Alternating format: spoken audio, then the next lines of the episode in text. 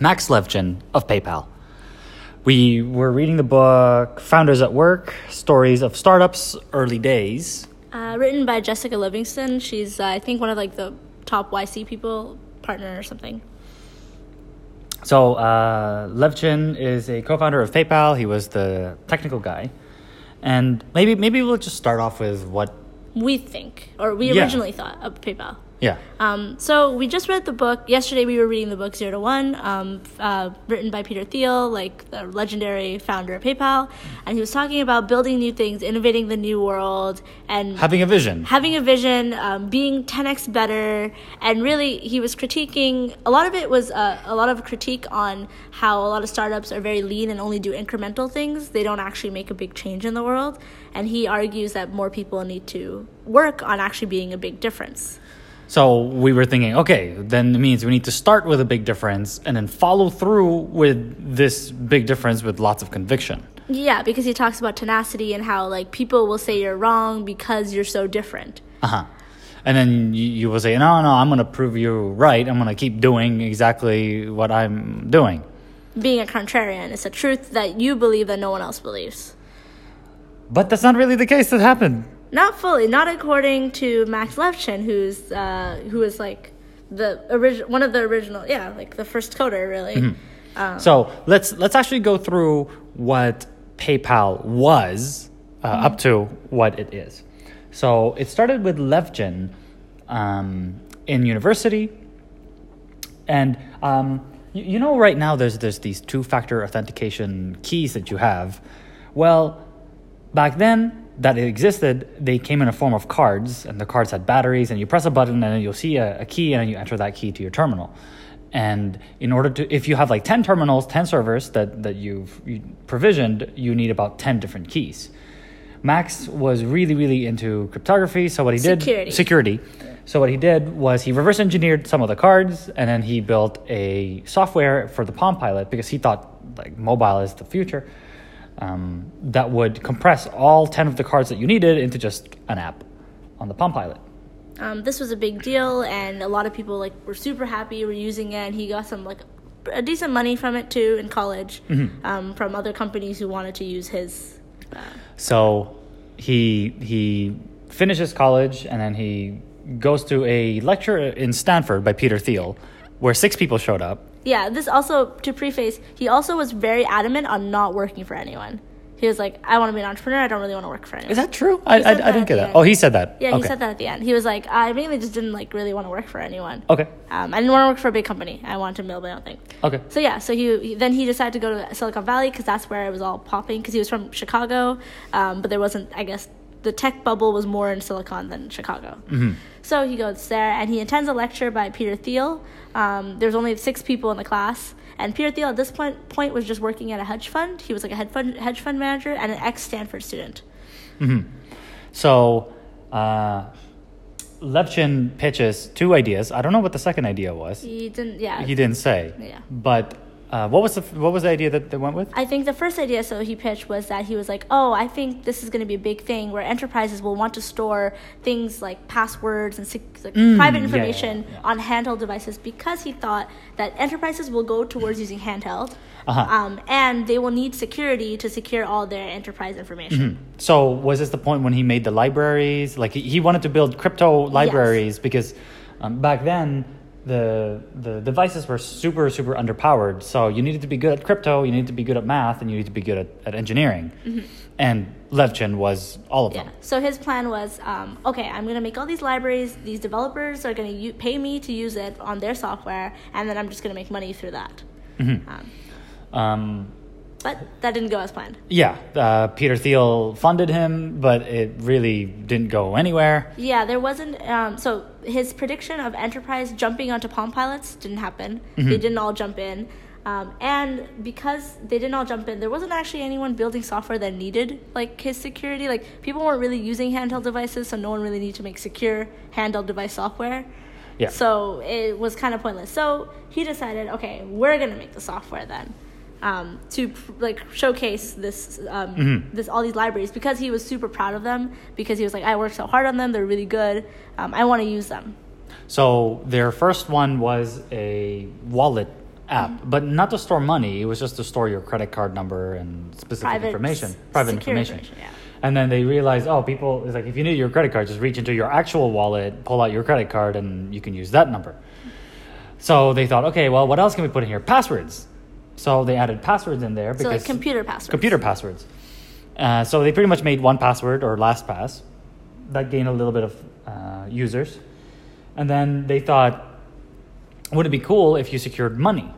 But not like actual money, but just the how much someone owed someone. So kind of like blockchain, if you will. Now. No. Like Splitwise. Yeah, like Splitwise. Like an IOU from one person. Because like if we say blockchain, it's like, oh, geez, this crypto guy invented blockchain. No, he did not invent blockchain. Just the concept of just storing who owes who money. Yeah, like that's all. And they used infrared from the mobile from the devices to transfer to beam an IOU from one phone to the other. So you like press a button and it shows up on the other side. You owe me $10. Mm-hmm.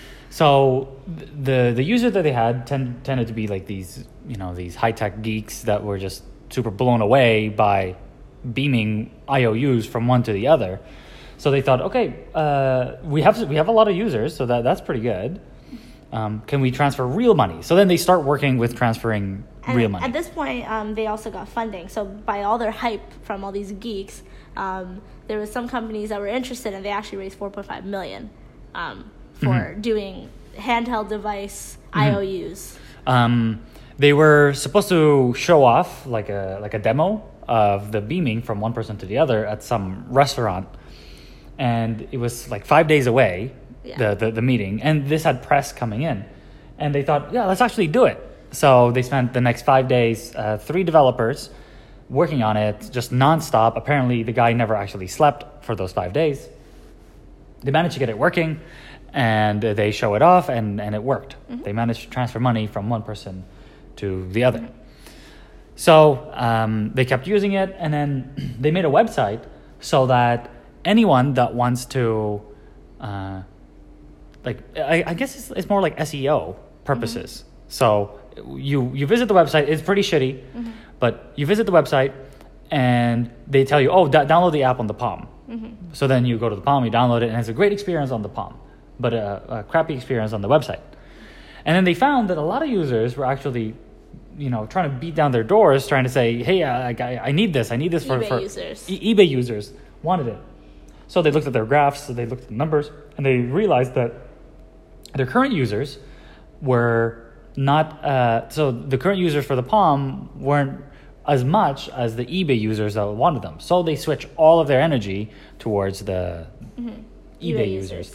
And then that's really when PayPal, that we know of, just started. They also merged with X.com at this point, the company founded by Elon Musk, around this time, I think. Yeah. They merged because they were in fierce competition with each other. Mm-hmm. So after they merged, a bunch of bankers told them, you guys are going to go bankrupt because of fraud. Mm-hmm.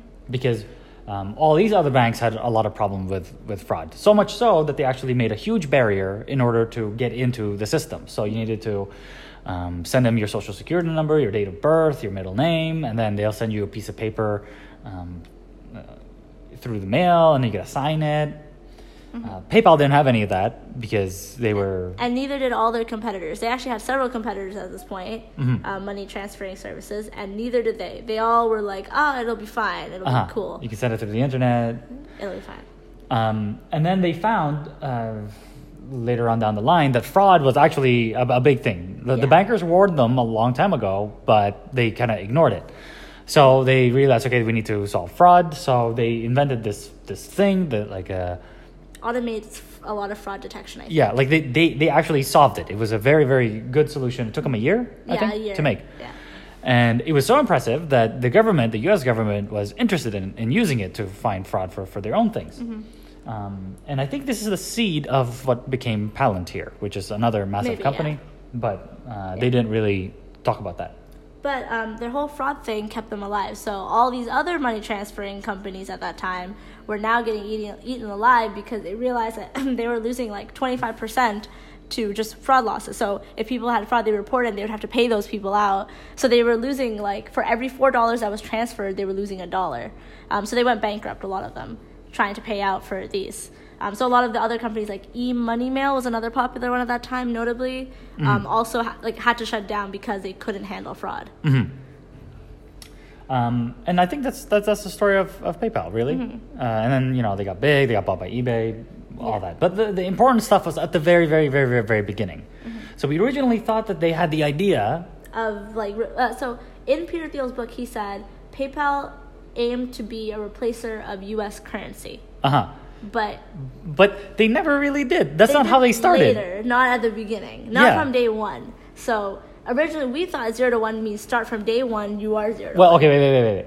So let's not confuse day one, 0 to 1. When you found the company, you have this vision, this 0 to 1 vision that you're going to execute on. And then you're going to build a technology that surpasses everything else. You're going to you're going to try to establish a monopoly with network effects, all that.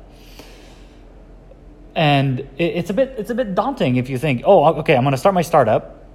And I need to have a great team. I need to have this vision of what it's going to be like. Exponential, scalable.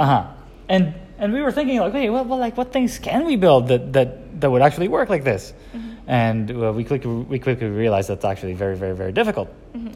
So, which is why we read Jessica Livingston's book, just to find out more about what it's like to start a company.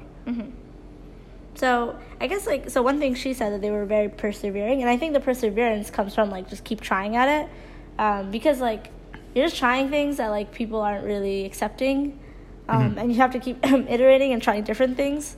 But it didn't mean you need to try the exact idea that you had the whole time through. No. Like a library for Palm Pilot so that developers can build off of it.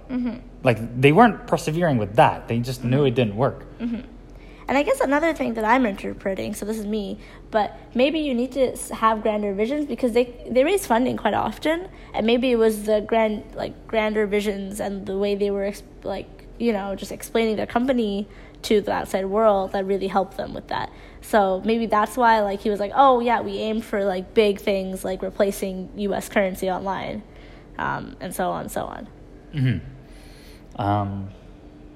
So I don't know. Is that it? I think so. Man, Anchor is actually super easy to use. We'll see how this turns out. Okay, that's it. Bye.